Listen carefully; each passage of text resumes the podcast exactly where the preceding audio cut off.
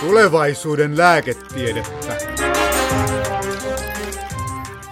Nyt nostetaan kissa pöydälle ja keskustellaan asiantuntijoiden kanssa kuumista, paljon tunteita ja keskustelua herättävistä terveysaiheista tutkitun tiedon teemavuoden hengessä.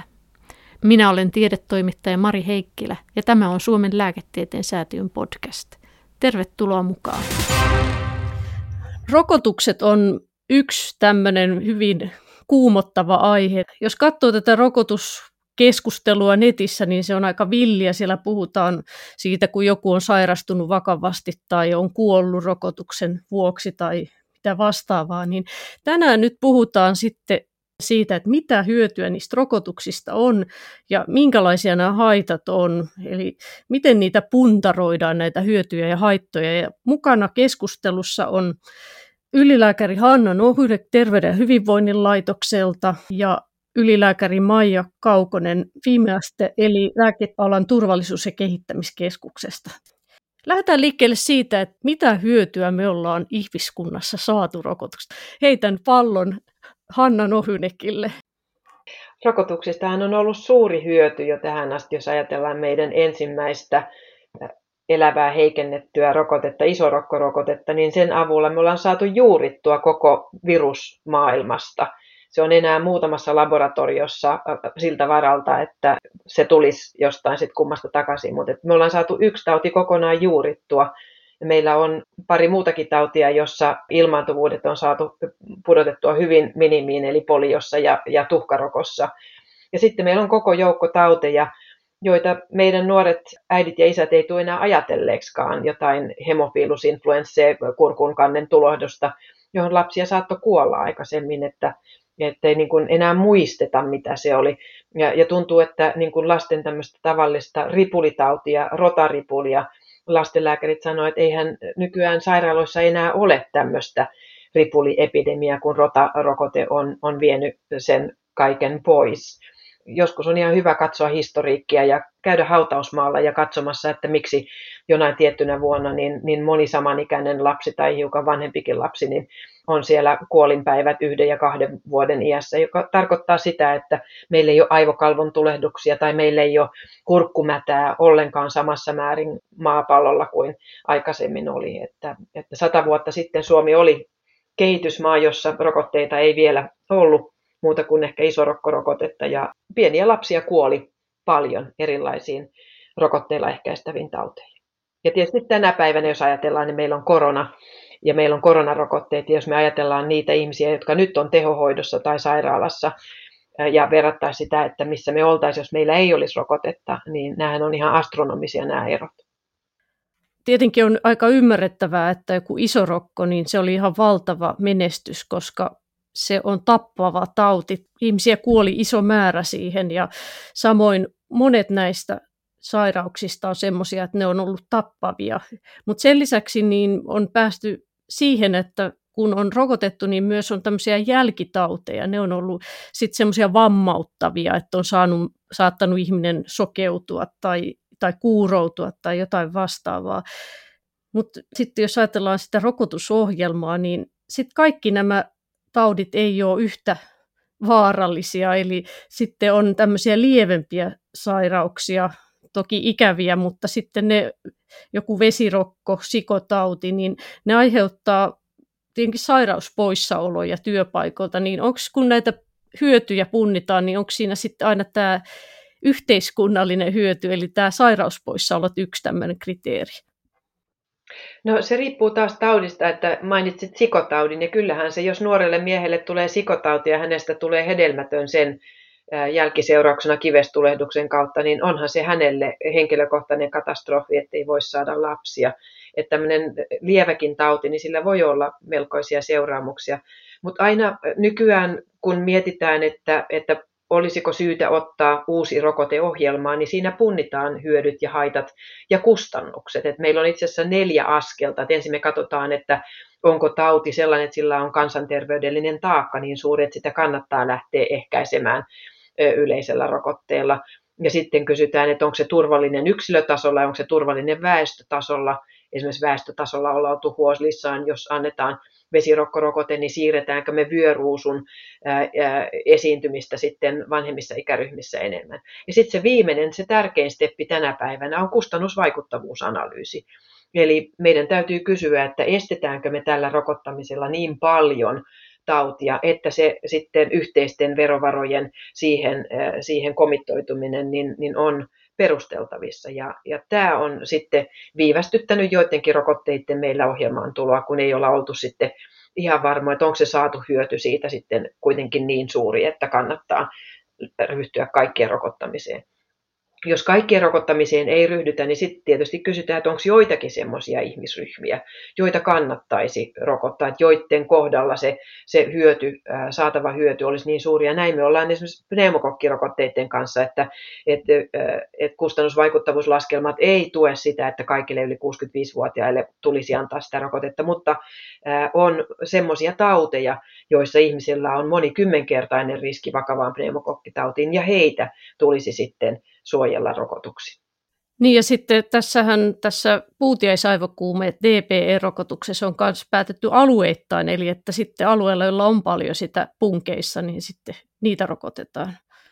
Juuri näin, että ei kannata rokottaa jossain Lapin perukoilla, missä, missä puutiainen ei edes elä, koska ne ihmiset ei ole sellaisessa riskissä. Tosi jos he matkustaa sitten eteläisimmille alueille, jos heillä on kesämökki jossain etelässä puutiaisen levinneisyysalueella, Kumlingen saarella esimerkiksi, niin silloin ilman muuta tilanne on toinen.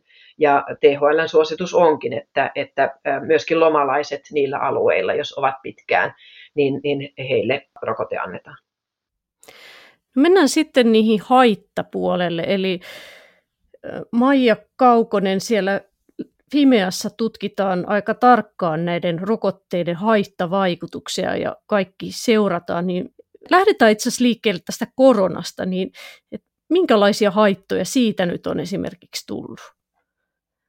No, koronarokotteellahan on ilmoitettu hyvinkin paljon haittoja, mutta toisaalta me tiedetään, että se on hyvin tämmöinen immunogeeninen, tai nämä kaikki koronarokotteet on hyvin immunogeenisia, eli tämmöisiä odotettuja rokotereaktioita oikeastaan, ei ehkä niinkään vahvasti haittavaikutuksia tulee.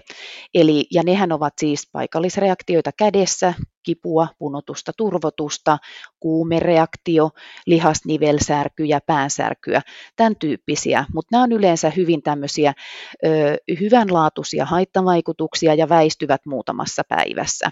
Ja tässäkin korona-aikakaudella niin merkittävä osa ilmoitetuista haitoista on juuri tämän tyyppisiä. Sitten tietysti kun katsotaan isoa joukkoa ja rokotetaan lähestulkoon koko väestö, niin silloin me päästään myöskin käsiksi siihen, että kaikki eivät saa pelkästään näitä tavallisia haittavaikutuksia, vaan joku voi saada harvinaisempia. Esimerkiksi silloin, kun rokotteet tulivat, niin tällaisia vaikeita allergisia reaktioita esiintyi ja niistä todettiin, että ne vaikuttavat olevan yleisempiä näillä koronarokotteilla kuin mitä näillä perinteisillä rokotteilla, mitä esimerkiksi rokoteohjelmassa on. Ja sitten matkan varrella on tullut myöskin lisää asioita, mitä, mitä on todettu. Tässä keväällä adenovirusrokotteet aiheuttivat hyytymishäiriötä, jonka vuoksi myöskin sitten niiden käyttöä on rajoitettu. Eli tämän tyyppisesti, että näitä kaikkia, mitä, mitä meille, meille tulee, niin niitä seurataan sekä Fimea Suomen tasolla, mutta sitten Euroopan lääkevirasto Euroopan tasolla, ja itse asiassa kaikki maailman lääkeviranomaiset pitävät koko ajan syyniä asiasta, että mitä tapahtuu, ja sitten jos jostakin havaitaan haittasignaali jostakin uudesta tunnistamattomasta asiasta, niin se lähdetään tutkimaan. No miten ylipäätään muuten näitä haittoja sitten miten niitä ilmoitetaan, että jos, jos mulla nyt tulee koronarokotteesta joku, kyllähän mullekin tuli vähän kipeäksi toi käsivarsi tuossa, kun pistettiin, mutta ei kai nyt jokaisesta sit ilmoiteta. Miten se ylipäätänsä menee se ilmoitusmenettely? Ilmoittaminenhan on oikeus, eli kuka tahansa saa tehdä ilmoituksen, rokotettu itse tai sitten terveydenhuollon ammattilaiset. Toki tällä hetkellä on se tilanne, että meille on tullut erittäin paljon ilmoituksia, niin tällaisista tunnetuista haittavaikutuksista, eli juuri näistä kädenkipu, pienet kuumereaktiot, päänsäryt, niistä ei tarvitse meille ilmoittaa. Mutta jos on, tulee jotakin poikkeavaa, ja se mihin poikkeavaa me peilaamme, niin me peilaamme aina sitä rokotteen valmisteyhteenvetoon. Eli siellä kun nämä rokotteet saavat myyntiluvan, niin siihen valmisteyhteenvetoonkin jo laitetaan tiedossa olevat haitat, mitä kliinisissä tutkimuksissa on tullut esille, ja sitten niitä myös täydennetään tässä matkan varrella. Mutta sitten näistä haittojen ilmoittamisista, niin meille on useampia tapoja tehdä. Meidän nettisivuilta löytyy sähköinen lomake, jonka voi lähettää meille ihan sähköisesti. Sieltä voi myöskin printata lomakkeen, jonka voi täyttää sitten kynällä ja paperilla ja lähettää meille ihan tavallisesti. Puhelimitse me emme ota ilmoituksia vastaan, mutta näillä kaikilla muilla tavoilla meille saa tehdä ilmoituksen. No se on vielä helppo nakki tämä, että, että tiedetään, että on muton rokotettu, niin mulla on kipeä se kohta tai tulee kuumetta tai näitä perushaittavaikutuksia. Miten päästään sitten näiden jäljille? Esimerkiksi kaikki muistaa tämän kuuluisan narkolepsiatapauksen, että influenssa tai sika-influenssa-rokotteen jälkeen tuli näitä narkolepsiatapauksia, kun nehän ei tule heti ja sitten miten niin jäljille ylipäätänsä, tai sanotaan nyt tässä koronassakin tämä sydän ongelma, mikä nyt ilmeni nuorilla miehillä, niin miten niitä sitten, onko se niin kuin ajallinen yhteys vaan vai miten se löydetään? Joo, kun tehdään näitä yksittäisiä haittavaikutusilmoituksia, niin kuin mä sanoin, niin niitähän tehdään siis kaikkialla Euroopassa ja niin kuin länsimaissa. Ja kun viranomaiset tutkii näitä signaaleja ja sen takia on tärkeää juuri, että näitä kun ilmoitukset tulee, että me saatetaan ne myöskin niin kuin tänne Euroopan haittavaikutustietokantaan, koska sieltä sitten alkaa näkymään kyllä, että siellä on ihan isot myöskin tämmöiset tilastolliset datalouhintatyökalut, jota kautta niin kuin lasketaan ja katsotaan, että lähteekö sieltä nousemaan jotakin poikkeavaa, jotakin uutta, mitä ei ole tiedetty, ja esiintyykö sitä enemmän kuin sitä pitäisi esiintyä. Ja jos tällainen lähtee tulemaan, niin sitten sitä asiaa ruvetaan tutkimaan perusteellisemmin vielä. Eli, eli sen takia juuri kun ilmoituksia tehdään, niin mehän emme Fimeassa missään nimessä me emme vahvista tai kiistä yksittäisiä ilmoituksia, me otamme ne vastaan, me koodaamme ne järjestelmän mukaisesti, me viemme ne sinne haittavaikutustietokantaan meillä, josta se siirtyy sähköisesti Euroopan lääkeviraston tietokantaan. Eli se on niin kuin kaikkien lääkeviranomaisten nähtävillä sitten se ilmoitus. Ja näissähän on hirveän tärkeää, kun sä kysyt sen, että, että mistä tietää, että mistä se johtuu, niin tämmöisten haittailmoitusten pohjalta hyvin harvoin päästään siihen syy-yhteyteen kunnolla kiinni. Että se vaatii sitten semmoisia epidemiologisia tutkimusmenetelmiä, joissa sitten tutkitaan sitä, että kuinka paljon esimerkiksi narkolepsia oli rokotetuilla verrattuna kuinka paljon narkolepsia on rokottamattomilla. Ja näitä riskisuhteita vertailemalla me päästään sitten lähemmäs sitä, että, että onko se ilmaantuvuus todella lisääntynyt niillä rokotetuilla ja olisiko siinä sitten biologinen mekanismi taustalla, joka selittäisi sitä.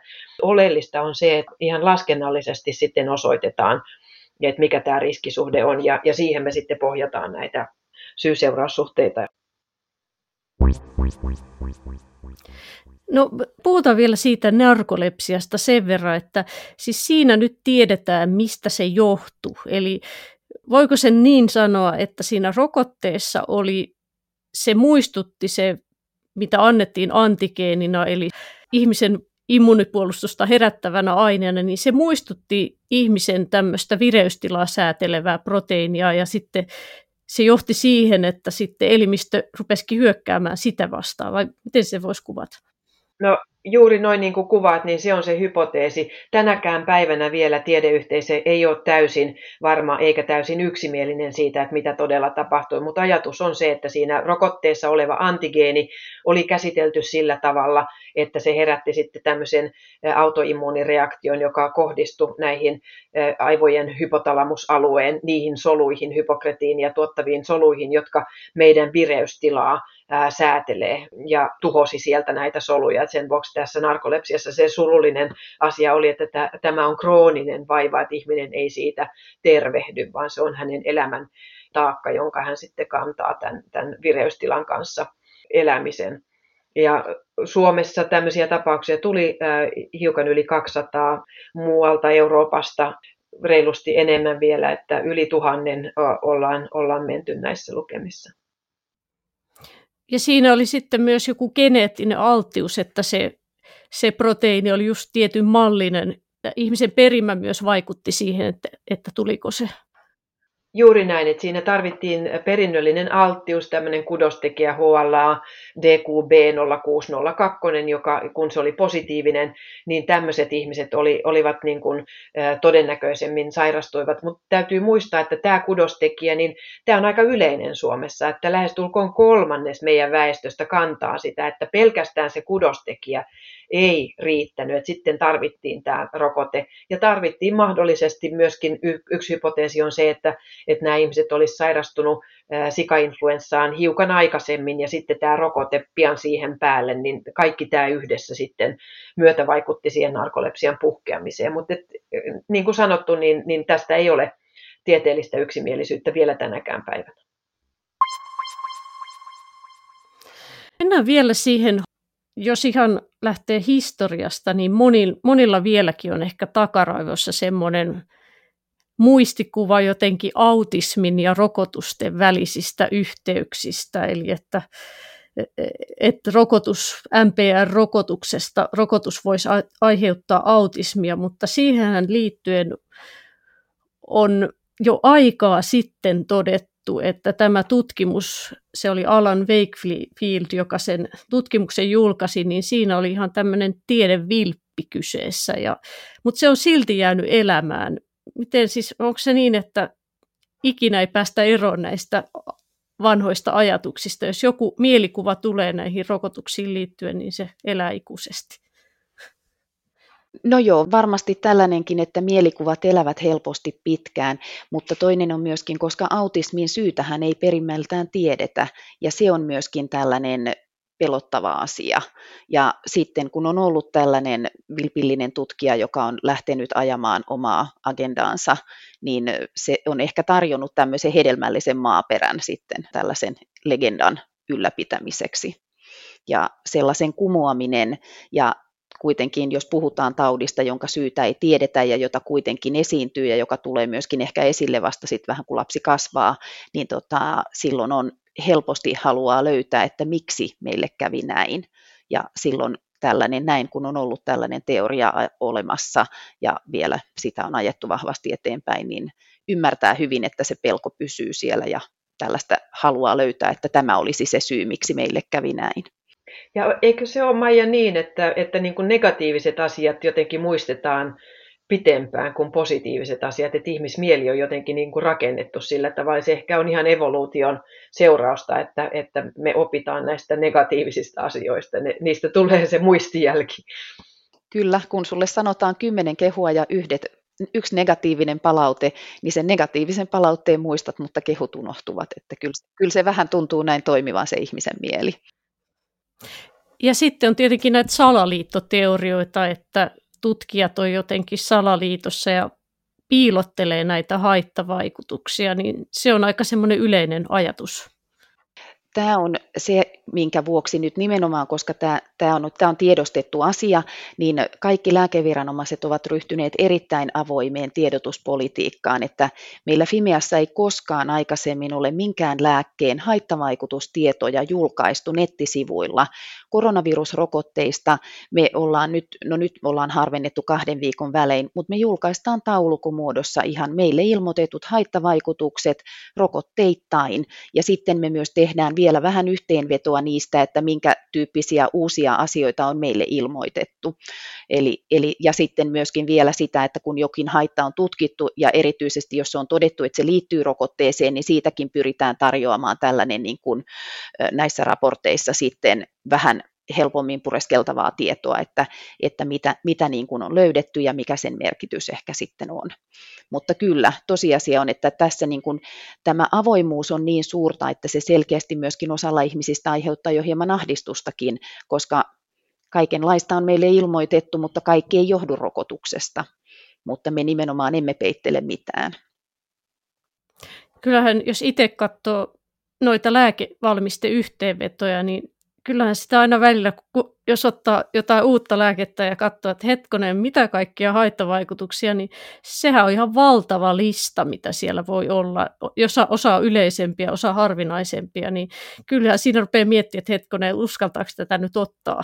Ja sitten sehän on tavallaan näissä rokotuksissakin, että sitten usein puhutaan vähän yleisesti haittavaikutuksista, vaikka osa on sitten hyvin, hyvin harvinaisia. Eli miten näihin pitäisi suhtautua sitten näihin haittavaikutuksiin? Onko siellä joku lista, että tämä on nyt niin, kun eihän sellainen haittavaikutus, joka on lotto, sanotaan, että lottoarvonnassa, että saa seitsemän oikein, niin sen suunnilleen sen todennäköinen, niin ehkä se ei, ole niin, ei pidä sellaisia ehkä niinkään miettiä, vai miten?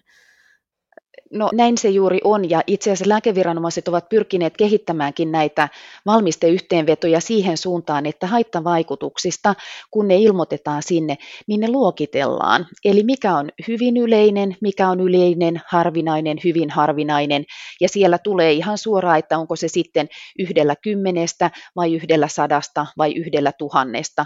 Joskus tietysti ollaan tilanteessa, että me emme tiedä esimerkiksi siitä syystä, että sitä ei pysty niin kuin näistä epidemiologisista tutkimuksista saamaan selville, niin silloin joudutaan tyytymään. Mutta ne nimenomaan pyritään palvelemaan sillä tavalla, että, että ne yleisyydetkin olisi kerrottuna. Tosiasiahan on, että me otetaan elämässä koko ajan kaikenlaisia riskejä. Mä harrastan jalankulkua Helsingin keskustassa. Kyllä sekin on tietyn asteinen riski. Eikö se ole jopa aika iso riski, mun käsittääkseni? No riippuu siitä, olen kerran, kerran polkupyörällä jäänyt autoilijan töytäisemäksi, että kyllä siellä sattuu ja tapahtuu. Eli sillä tavalla niin kuin kaikenlaisia riskejä liittyy elämään, mutta että kyllä juuri tällaiset hyvin harvinaiset haittavaikutukset esimerkiksi näistä rokotteista, niin kyllä mä olen käyttänyt välillä termiä käänteinen lottovoitto. Eli sillä tavalla niin kuin tuoda esille sitä, että harvinainen on harvinaista myös rokotehaitoissa. Tietenkin sitten se on, että kun näihin nettitarinoihin usein päätyy just nämä tapaukset, joissa sitten on se harvinaisestakin harvinaisempi vaikea rokotereaktio tai sairaus tullut. Öö, joo, näissä on ongelmana mun mielestä näissä netissä elävissä tarinoissa on monesti se, että niiden todenperäisyyttä on välillä hyvin vaikea selvittää.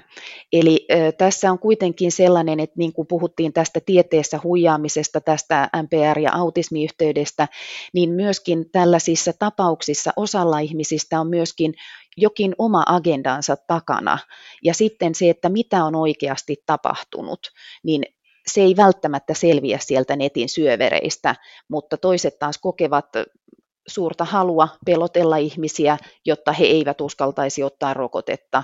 Ja tämä on se, minkä vuoksi me lääkeviranomaisena pyritään taas tarjoamaan sitä tietoa, että mitä meille on ilmoitettu, ja myöskin kertomaan selkeästi esille, että jos todetaan jokin ongelma, niin me nostamme senkin myös esille.